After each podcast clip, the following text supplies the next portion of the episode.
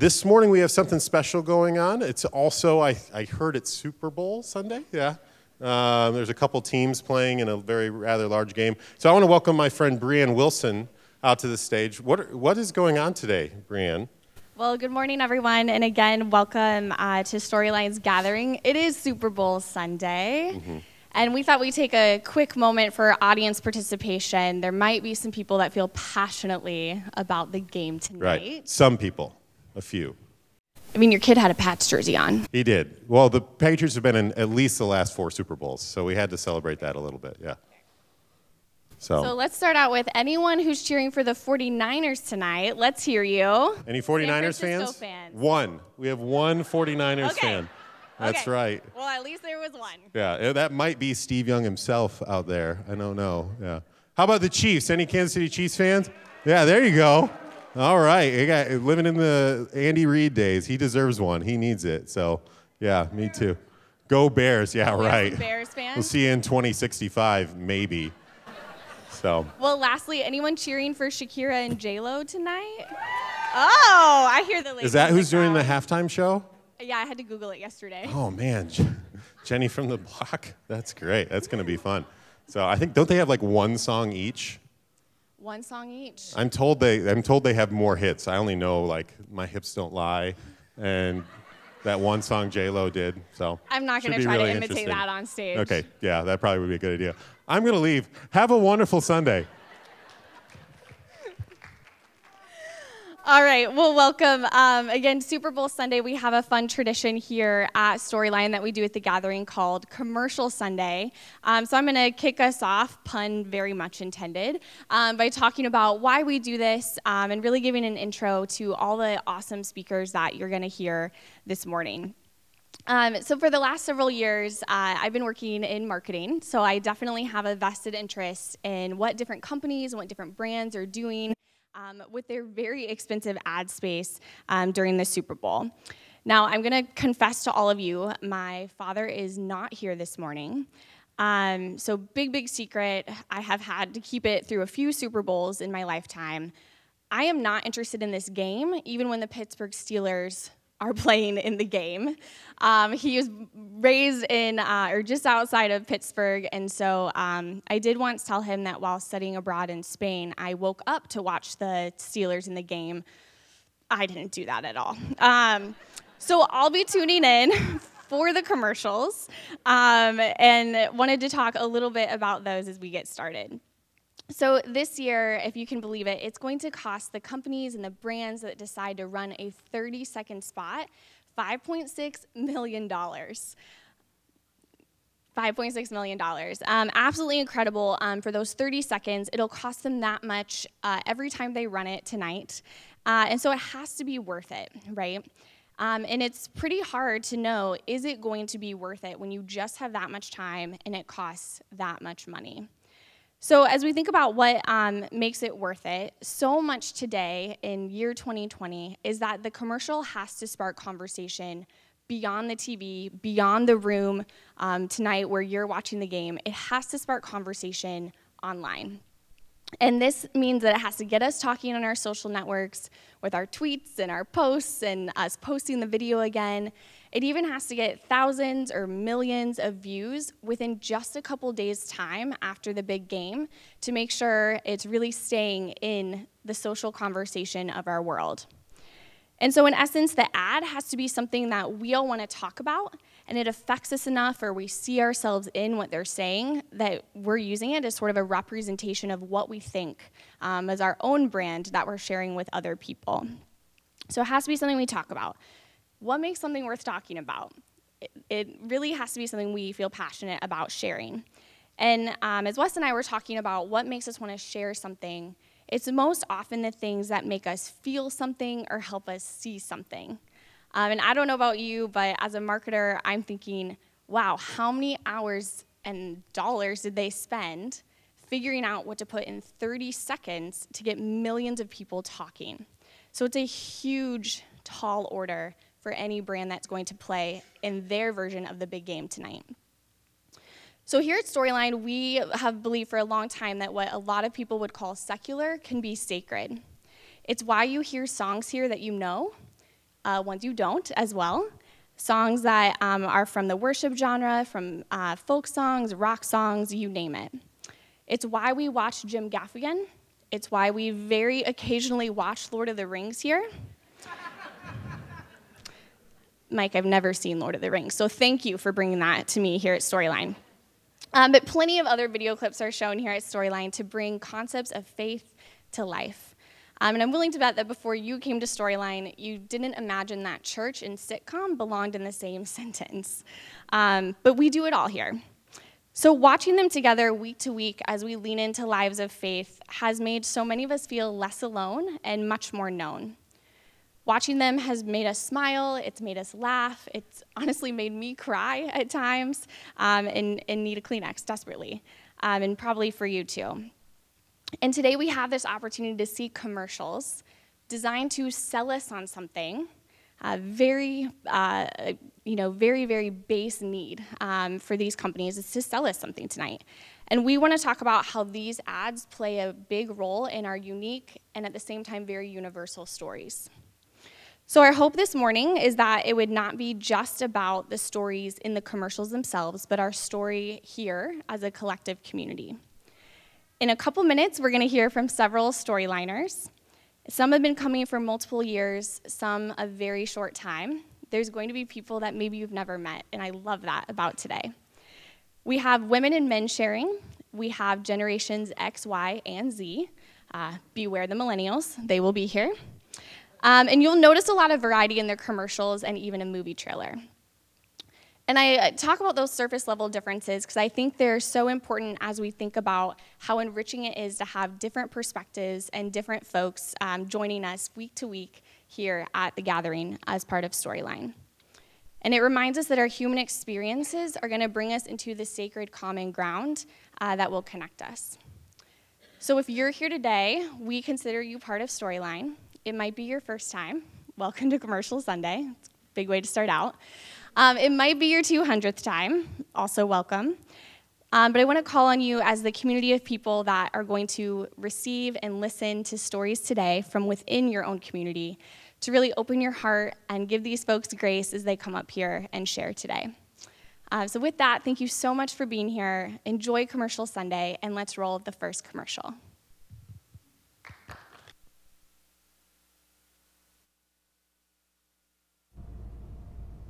Ship my pants?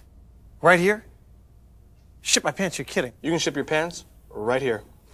You hear that? I can ship my pants for free. Wow. I just may ship my pants. Yeah, ship your pants. Billy, you can ship your pants too. I can't wait to ship my pants, Dad. I just shipped my pants and it's very convenient. Very convenient. I just shipped my drawers. I just shipped my nightie. I just shipped my bed.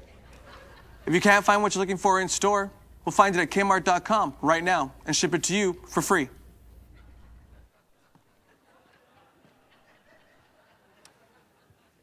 Well, good morning. My name is Stacy McGrain. I have been coming here for probably nine, ten years, but have known most of the people who helped start Storyline for longer than that. So, love this place and love that you're all here today. Thanks for coming. So, I love this ad the first time that I saw it. It originally came out in April of 2013, and when it was first aired, it was only aired after 10 p.m.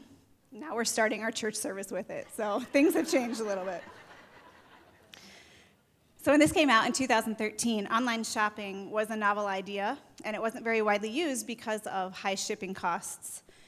So, this commercial introduced an offer that was very appealing to Kmart shoppers. If they were unable to find something in the brick and mortar store, then an employee would go on and order it for them and it would be shipped directly to them.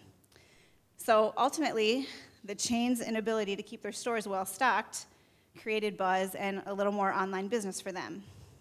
However, Kmart's brand was quickly going downhill and they were willing to take a controversial, a controversial risk like this in airing something that would simply get people talking about them again and they hoped that that would help their sales increase enough to keep them in business. So, as someone who graduated with advertising and marketing degrees, I learned early on in school that in order to be successful, an ad must be both good and effective. So this ad is good because it earned Kmart more free advertising than they could ever have imagined. It's the number seven most shared thing on YouTube ever. Um, but it was not effective because it did not produce sales. So as I see this, I think of that, it's true for communication as well. It's successful when it is good and effective.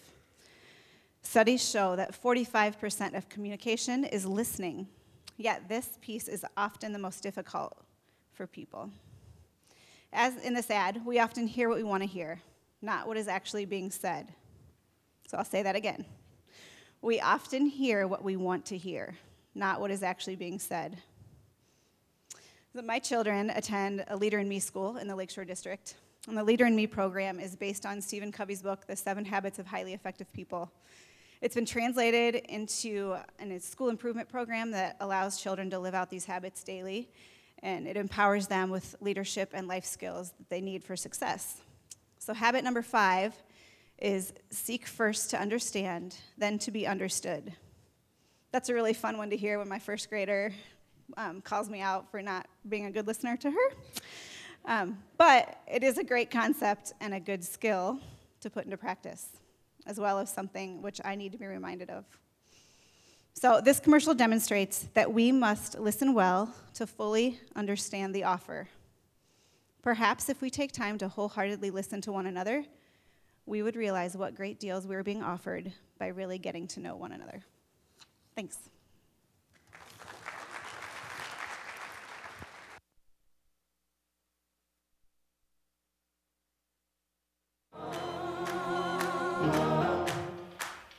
Somebody gonna tell you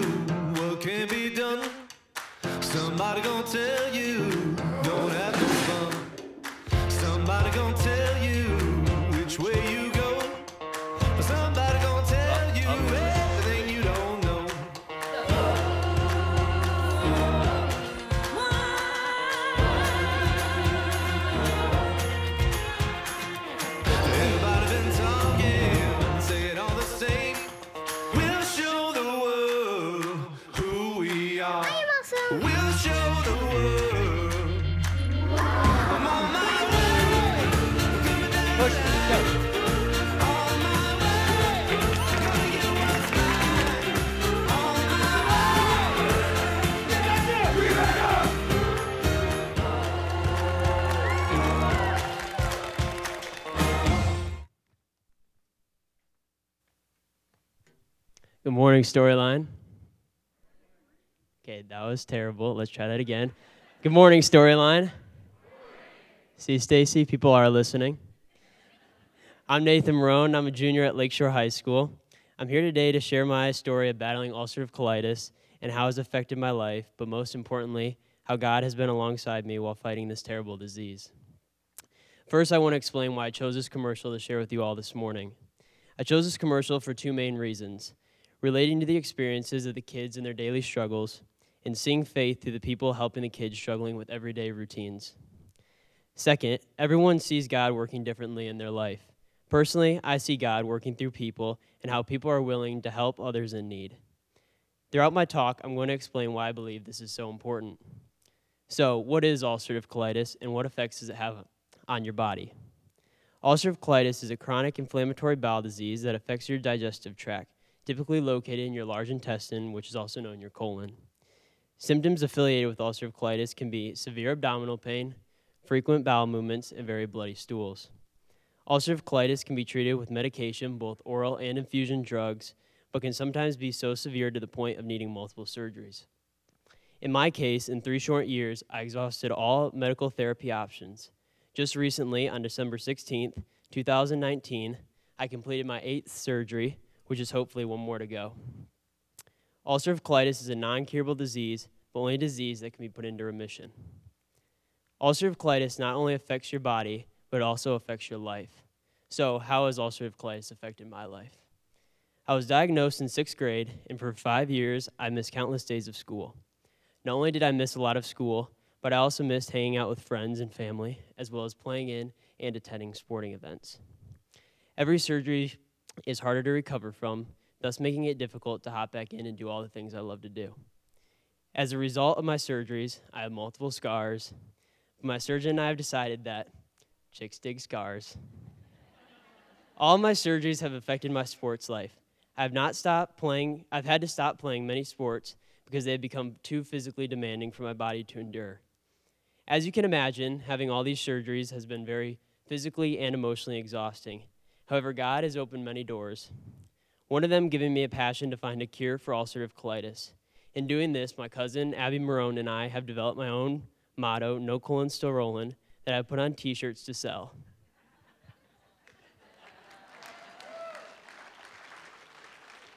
The proceeds have all been donated to the Crohn's and Colitis Foundation. Through t shirt sales and personal donations, I've donated approximately $25,000 to help find a cure for UC so far. This is just one of the many doors God has opened for me and allowed me to live my life even with medical compromises.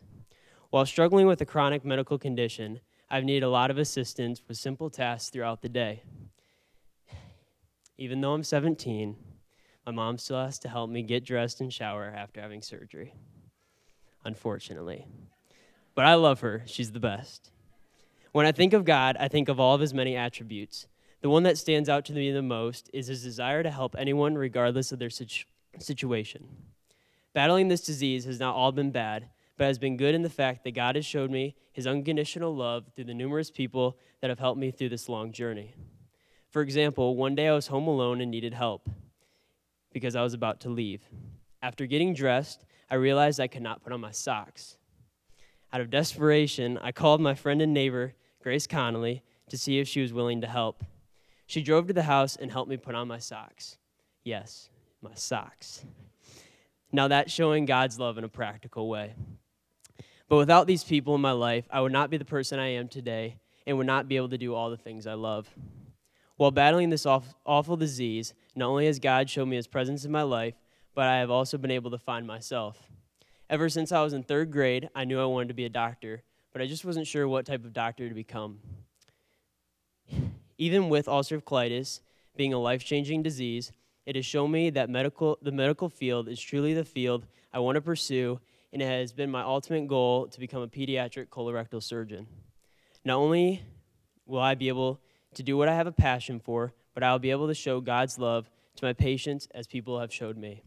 Thank you so much for your time and have a great rest of your Super Bowl Sunday.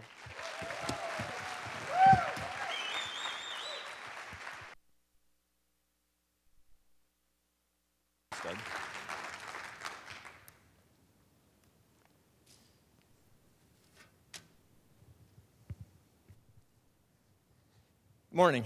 Uh, my name is John Sullivan. I've been coming to Storyline for about six years.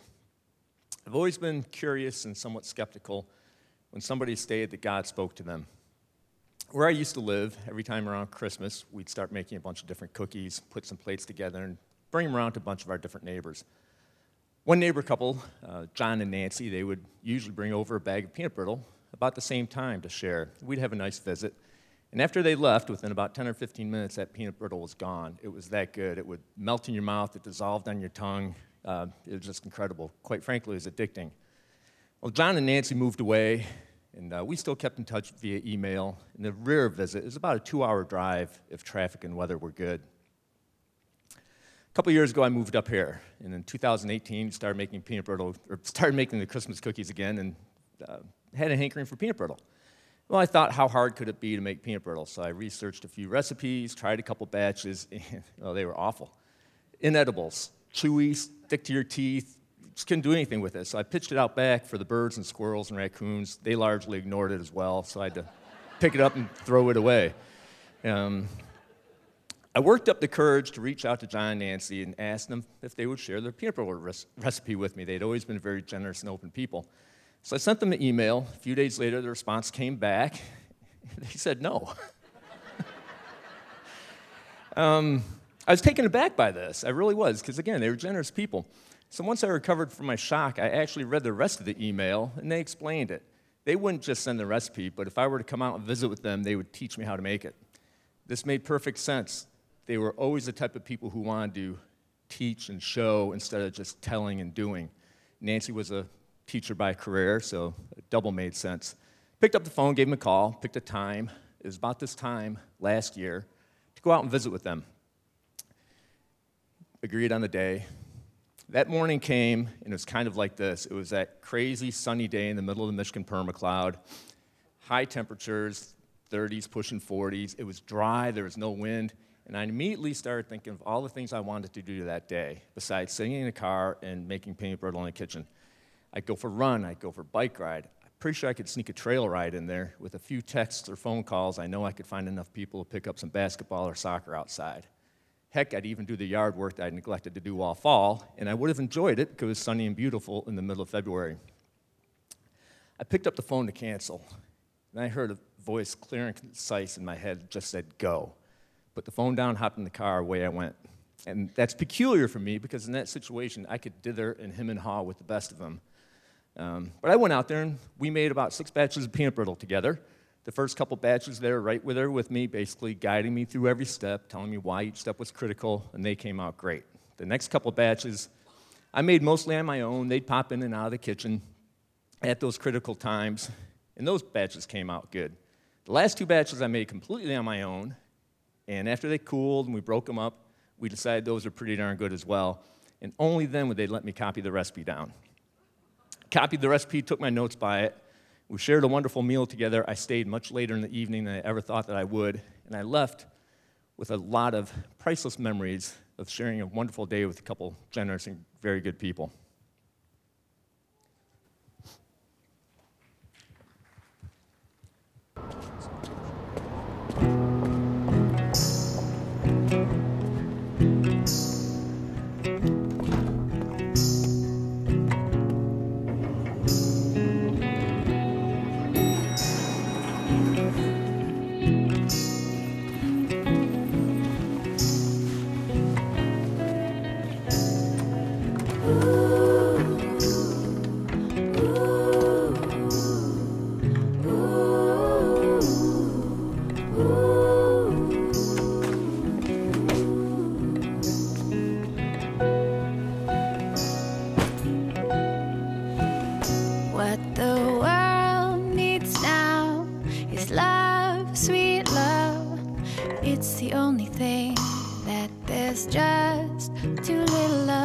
What the world needs now is love, sweet love.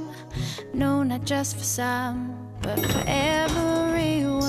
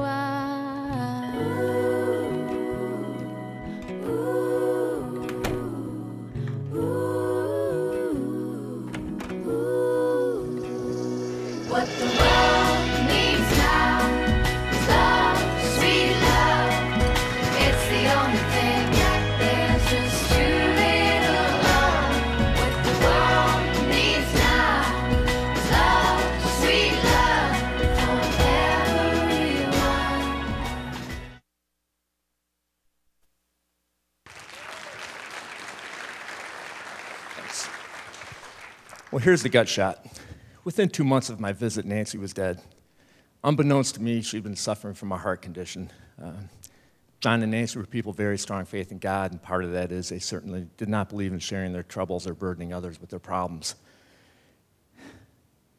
As I thought about this during the visitation for Nancy, it dawned on me the day that I had wavered in my commitment to visit with them and make peanut brittle. It was God who spoke to me. Now, I'm not sure if it's a figurative um, or real, but it transcended the stereotypical loud, booming monologue. Maybe it was a subconscious accumulation of manners or doing the right thing or what C.S. Lewis would call the laws of nature with my faith in God tying it all together. I'm not sure, but I liked it. God gave us free will. He gave us the freedom to choose to do good or bad, to do right or wrong. In that commercial, the father made at first a very reluctant choice to join the community. Those two women took a huge risk, but they made a choice to try to form some community. That's what I want to leave you here with today. What can you do going forward to help share some love, to help build some community? Thanks and have a wonderful new year.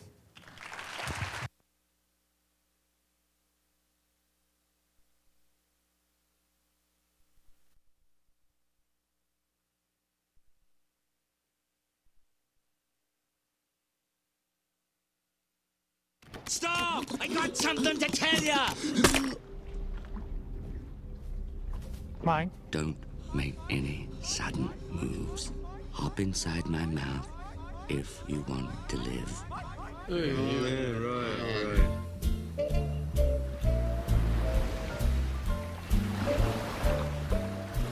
Somewhere beyond the sea, hold on, wait to cross. 71% of the Earth's surface is covered by water. How's it going, Bob? That's a big place to find one fish. Has anybody seen my son? Your son Chico? No, it's Nemo. We're looking for Nemo. Name's Crush. I gotta find my son Nemo. Grab shell, dude. Grab what? To find Nemo, Let's ask for directions. No! What is it with men and asking for directions? We'll take a miracle Yeah, I saw him, but I'm not telling you where he went. All right, I'll talk, I'll talk! Getting him back is a whole other story. Walt Disney Pictures presents a Pixar Animation Studios film. We're gonna help him escape. Nemo, don't give up! Your dad's been fighting the entire ocean looking for you. I'm coming, Nemo! I never knew my father. Come on. Good hug. Oh, my stomach. No hurling on the shell, dude, okay? Just waxed it. You've got to see it to believe it.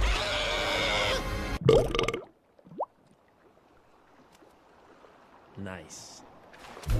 Finding Nemo. Everybody hold on!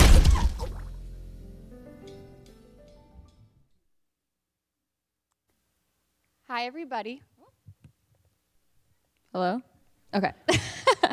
Hi, everybody. My name is Gabby, and I've been coming to Storyline for about six years. Before I get into my talk, I want to be clear that what I'm about to share is serious and nothing that was ever taken lightly.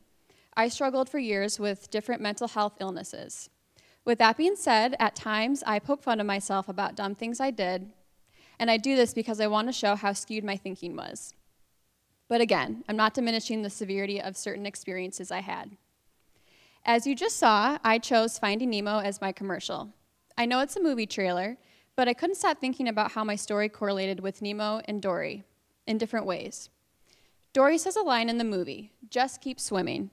And that correlates to something I say to myself on a daily basis. If you've seen the movie before, you see that Nemo lives with his overprotective dad. Nemo wants to gain some independence, and unfortunately, he ends up getting lost in the sea, not sure if he'll find his way back. He goes through some scary moments throughout the movie, which help him realize that all his dad was doing was loving him and trying to give him a perfect world. Nemo's story is similar to the story I'm sharing today. I didn't have super overprotective parents, but I struggled with feeling like they controlled me. Why could they decide if I could have a sleepover or force me to go to church? I grew up attending church and believed in God. I went to Spring Hill and on mission trips, and I got saved a handful of times. However, I lost my dad when I was eight, which caused a lot of trauma. That's when I was introduced to therapy. Now, I couldn't tell you how many therapists I've had in my 23 years, but it's a large number. And I'll be honest, it took me years to finally open up. I come from a big family, and it's easy for one member to get lost in the crowd, which was me. I was more shy and quiet than my sisters. If you know me, you know I come from a family of all girls, and not regular girls. They're all outgoing, confident, smart, and beautiful. Super easy growing up with that. I didn't realize it until later, but I always felt like I didn't have a place in the world. I mean, I celebrated getting a C plus when Dylan was complaining over an A. Sometimes I thought we had different moms. when I moved here from Valparaiso, I made friends and enjoyed living here. Around freshman year of high school, I started to develop anxiety. This happened because of various changes in my life. I was going into high school, I had a stronger interest in boys, I had a huge falling out with a best friend. I constantly focused on what others thought of me and if I was being noticed. I wanted to grow up fast and do what everyone else was doing. I always felt babied as a kid and I wanted to become a mature adult. But how do you do that when you're referred to as so and so's sister? I remember being so nervous to talk to someone I didn't know or having everybody's eyes on me, like right now. my face would get bright red, I would sweat, and my voice would quiver. It's crazy I'm able to speak today because back then there was no chance. When you suffer with anxiety, you constantly feel nervous and tense. Even if I knew the answer to a question, I wouldn't raise my hand for the fear of possibly being wrong.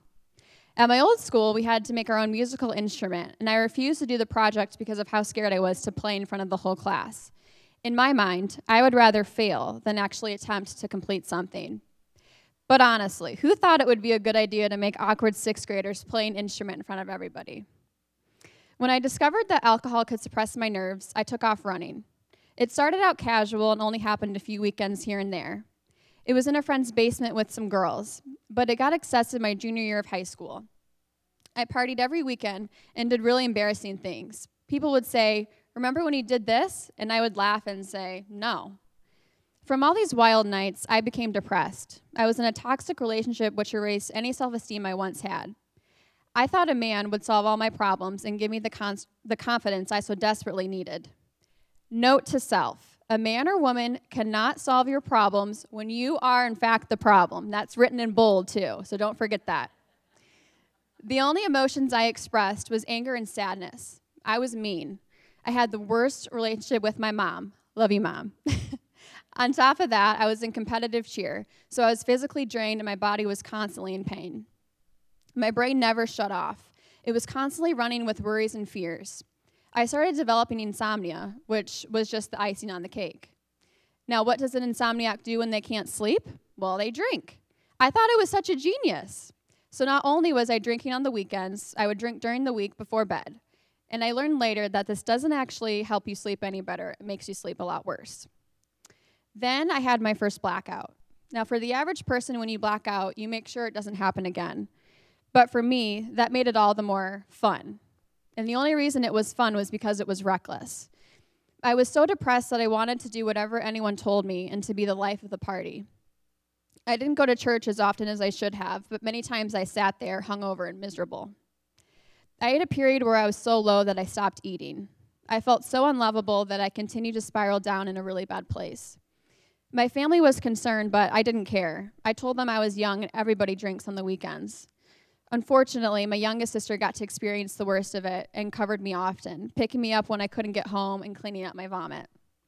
I truly thought it was normal to wake up with cuts and bruises everywhere, and that everyone smashes their head on the corner of a beer pong table, or to wake up in strange places and regularly forget the previous night. Now, me, Nemo may have gotten lost, but boy, did I outdo him. I was turning 21 in six months with lots of plans, but thankfully my drinking days came to an end. My family witnessed a blackout of mine and checked me into rehab in Florida. I stayed for two months and had some really hard days. I had therapy every day. I had no connection to the outside world besides two 10 minute phone calls on the weekends. I journaled every day. I missed Thanksgiving, Christmas, and two weddings. I told the doctor I wanted to learn how to drink one drink and stop there, and he said, Or you could not drink at all. And I laughed in his face. I had no education on alcoholism. I didn't realize people checked into treatment to give up alcohol completely. I thought it was possible to have it both ways. I had to learn why I drank so much and why I wanted to numb everything. These feelings stemmed from childhood, feeling like nobody ever heard me. It involved the loss of my dad and realizing I never fully grieved his death. It involved always being compared to my sisters. It involved self loathing, feeling like I never succeeded. I had to ask myself if it was worth it to return to drinking when I knew my family would cut me out of their life. And that's what kept me going on the rough days. I couldn't imagine a life without them in it. When I arrived in Arizona, I completed my IOP, which stands for Intensive Outpatient. Basically, I had therapy three days a week for three months. I promised myself I would fight every day to stay sober and try to impact others. Since I gave up drinking, the constant anxiety I used to have is fairly low and manageable. I no longer suffer from insomnia. My relationship with my mom and sisters improved tremendously. I've had a job for two and a half years that I enjoy. I'm dating an amazing guy, shout out to Micah, who comes from an incredible family. I have a wonderful sponsor. I'm a member of AA, and I've shared my testimony.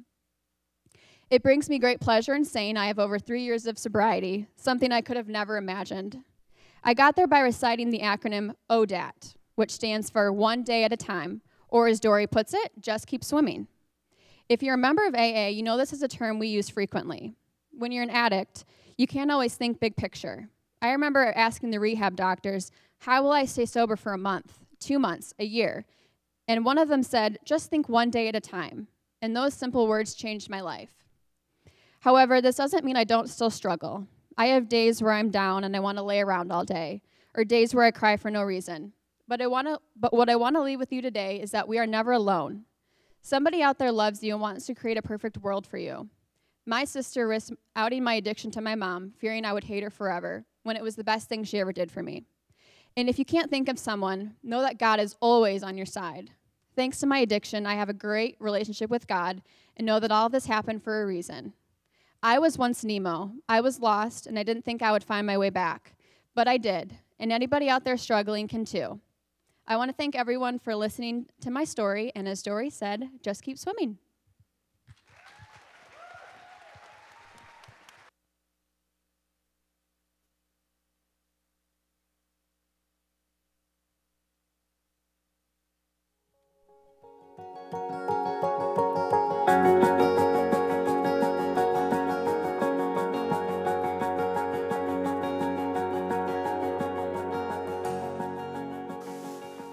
Everybody, my name is Zach Glanzer and my family and I have been going to Storyline since about spring of 2014. Uh, the rest of my family joins you in the audience today. I I, I assume so. I don't, I don't, I'm not really sure, but hello family, if you are out there. This is a surprise to them.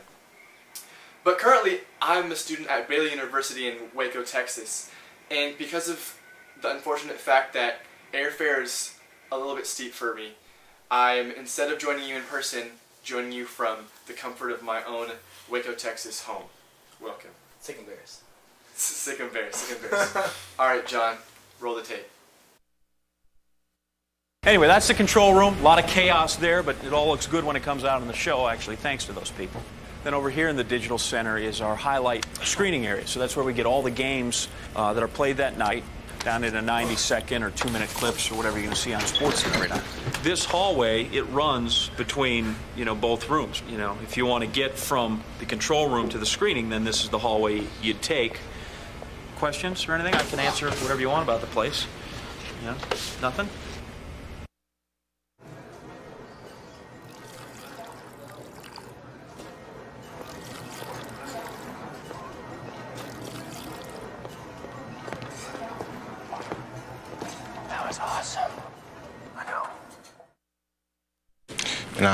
Never got tired, so my dad started calling me AD for all day, and it stuck with me ever since. I like that. AD. All day. Yeah. So um, what's your nickname around here? Me? Yeah. I don't really have a nickname. Pretty much just call me Scott. All day, what's up? Hey, bedwetter. Guys are always clowning, you know. Bedwetter. Told, told you that in, in confidence. Johnny? Go ahead and get this fax out. All right. Sir, my computer's all messed up. Mind if I hop on it? No, you're all good. Go ahead.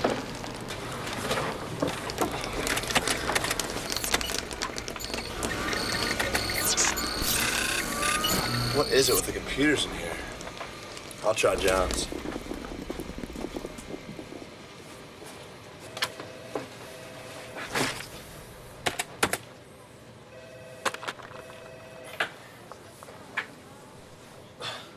Dude! I'm, I'm, con- I'm gonna assume that the, the video just played. Anyway, these, uh, this is SportsCenter commercials are some ads that are kind of near dear to my heart in, some ways. I think they're kind of a unspoken Glanzer family favorite. And every time I watch them, there's just this wave of nostalgia that watches over me as I seem to recall vividly sitting on our brown couch in our living room in New Mexico on a Sunday afternoon with my dad and little brother watching football. And it was probably the Broncos, and they were probably losing. But at a commercial break, one of these ads would play. And uh, I remember upon the completion of these ads, looking over to my dad for affirmation uh, to seeing if he would give a chuckle. And normally he would. The thing about that is most TV ads do not get Brian Glanzer to chuckle, but these never failed to, which to me was affirmation that these were some of the highest quality commercials out there. I think there's something about them that is so uniquely pure. They're just this raw, nonsensical value to them. But I think there's something deeper about these commercials, something beyond just the, the nostalgia and the nonsense. There's something deeper that I think draws us to these commercials, or at least personally draws me to them. And, and getting ready for this, I was watching through uh, several compilations of these, and as I was doing so, I was kind of thinking to myself, all right, what what else is it about these ads that draws me to them? And I don't I don't think there's any one right answer necessarily, but as I was watching these videos, one explanation kind of formed in my mind. One, I think these ads are appealing to us because they feature some of the biggest names in all of sports, and as a result, some of the biggest names in all of society. But the commercials feature them doing things that we didn't expect them to be doing, that we don't imagine that they ever do in their own time. Here, Adrian Peterson is waiting at the copy machine, just like you and I. The Manning brothers seem to have sibling rivalry the same way that me and my own brother do. And this is striking to us because I think that we have somehow elevated these people, like athletes or actors, or whatever it may be, we've put them in the status above us. Whether we did it on purpose or just subconsciously, we have somehow equated excellence with superiority. They are good at something that we aren't good at, and therefore they are better than us, not just in their particular field, but as all around humans. This is the reason why we get nervous around famous people, because they're better than us. I personally have found this sort of thing to be true in my own individual life. For instance, in high school, there were these people that I went to school with that I somehow created this image of them that they were better. Perhaps you might call call it they were cooler than I. Maybe it's based on the fact that they were athletic people. They were on the sports team. They ran in some circle of other cool people. They they were really confident. They held themselves very easily around large groups of people. Whatever it might be, they were cooler than I. Better than I. And I didn't do this intentionally. It just kind of came about in my mind. I, I went on to college and the same concept looked a little different, but ultimately, at its core, it was the same. I personally have always felt this way that I'm kind of on the outside of what is good, that there's something better, but I can't be a part of it because I'm missing this thing. There's some fatal flaw in me. But so so why is this the case? Why why why do we make some people better than others in our minds? Why do we feel like we're lacking? I would be one to suggest this. I think innately, deep in our core, we know something, and that is that we were created for something better. We were designed for a higher calling. And yet, at the same time, we feel like we are unworthy of it, or that we haven't quite got it all put together yet. To this, I would respond by referencing the, the life of Christ Jesus, who was the ultimate symbol of coolness, of betterness, and yet he stooped to our level and came to earth. His entire earthly ministry was centered around loving the poor, the sick, the unpopular. Here he was spending quality time with the outcasts of society. He healed the lepers, those who were required to walk around and everywhere they went had to shout, I am unclean. How, how much more uncool can you be than that? And yet Jesus associated with those people. He proved to us that there's nothing we need to do to get God on our side because God is already on our side. We know this to be true because he of the higher status reached down and associated with us. Ph- Philippians 2 puts it this way Christ, who, being in the very nature God, did not consider equality with God something to be used to his own advantage. Rather, he made himself nothing by taking the nature of a ser- servant, being made in human likeness, and being found in appearance as a man, he humbled himself by becoming obedient to death, even death on the cross. We've heard it our whole lives growing up. Jesus was born in a manger, the dirtiest of possible places to place a newborn baby. He died on a cross, the kind of death that was reserved for only the worst kinds of people. These two facts alone, his birth and his death, those by themselves prove to us how much he came for those of us that are the lowliest, for those that are the most sinful. And yet, I think we've we've allowed how amazing it is, how glorious the fact is, to be lost on us. We've for, we've forgotten what it means. We hear time and time again, you don't need to do anything to get God on your side, because God's already on your, our side. And yet, we, we've grown desensitized to it.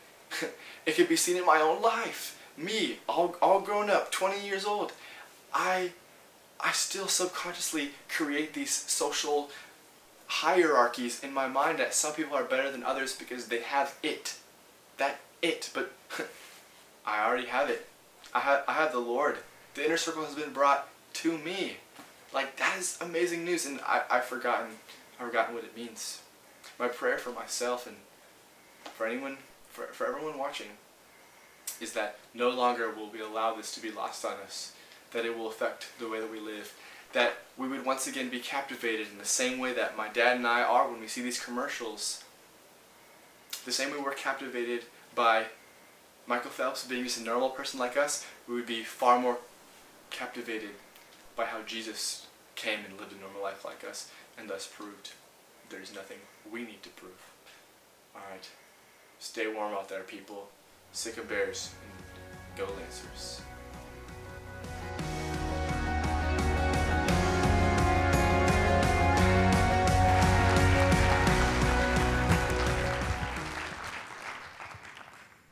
Uh, many thanks again to all of our contributors this morning. I think they did a really good job. Uh, just, I guess, for the vulnerability, the storytelling, their ability to just give us a glimpse into a piece of their story that really, if I had to guess, may not be all that different from a piece of your story.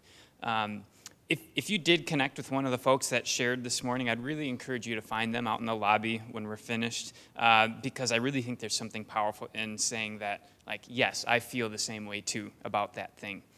Um, in some ways, it feels like the world that we live in right now is incredibly divided. Uh, that our ability to compromise or to understand one another and to meet somewhere in the middle is really difficult. Um, and it seems like we're forced more often than not into making an either or choice, uh, not a yes and choice. Let me give you a few examples. Either you agree with the message of that commercial, or I don't think I'm going to invite you to my house next year for the Super Bowl. Um, either you like the same political candidate that I do, or I don't know if we can be friends. Either you believe in me keeping my firearms, or I don't think you should call yourself a Christian. All of those statements contained an either or in them. And I feel like the same dichotomous mentality is applied to like this cavernous divide between uh, all the media that we ingest every day. That what we hear or see or listen to or read is either assigned to the secular or the spiritual, the worldly or the holy. I hope, if nothing else, that this fact was not lost on you this morning. That by using a commercial of all things to illustrate their story, these folks close that divide. And I think by closing this divide between the secular and the sacred, the folks that spoke this morning have adopted a yes and mentality. Not an either or. They are saying that, yes, this commercial has no reference to anything holy or virtuous in it, and I think it reminds me of something profoundly meaningful and spiritual in my own life. In so many ways, this way of seeing the world, in lots of yes and statements, really does delegitimize so many of the differences we can observe between ourselves and others. As a matter of fact, I think Jesus had the same mentality a lot of the time. It seems that he too approached situations with a yes and mentality, not an either or. He infuriated, actually, the religious and the political elite, basically those in power as a result of the position or opinion that they held, because Jesus didn't take the positions that they wanted him to take. He didn't succumb to the either or mentality. Uh, he was an outspoken critic of the self imposed righteousness that these men in power carried around with them, while he himself chose to dine and commune with sinners and outcasts and those that were unwelcome everywhere else. I mean, he was fully God. Jesus was fully God, and he lived a blameless life, and he made it so clear that nothing we can do can separate us from the grace that he was offering. So, in the last book of the Bible, Jesus makes a pretty incredible claim. In his words, that he is going to make all things new. All things, commercials, political arguments, relationships with your family, your spouse, your friends, he can redeem all of them. His grace, given freely to us, allows us to, to see the world like this, full of yes and situations, and not either or, and with more in common than we will ever have in difference. Amen. We'll see you next week, folks.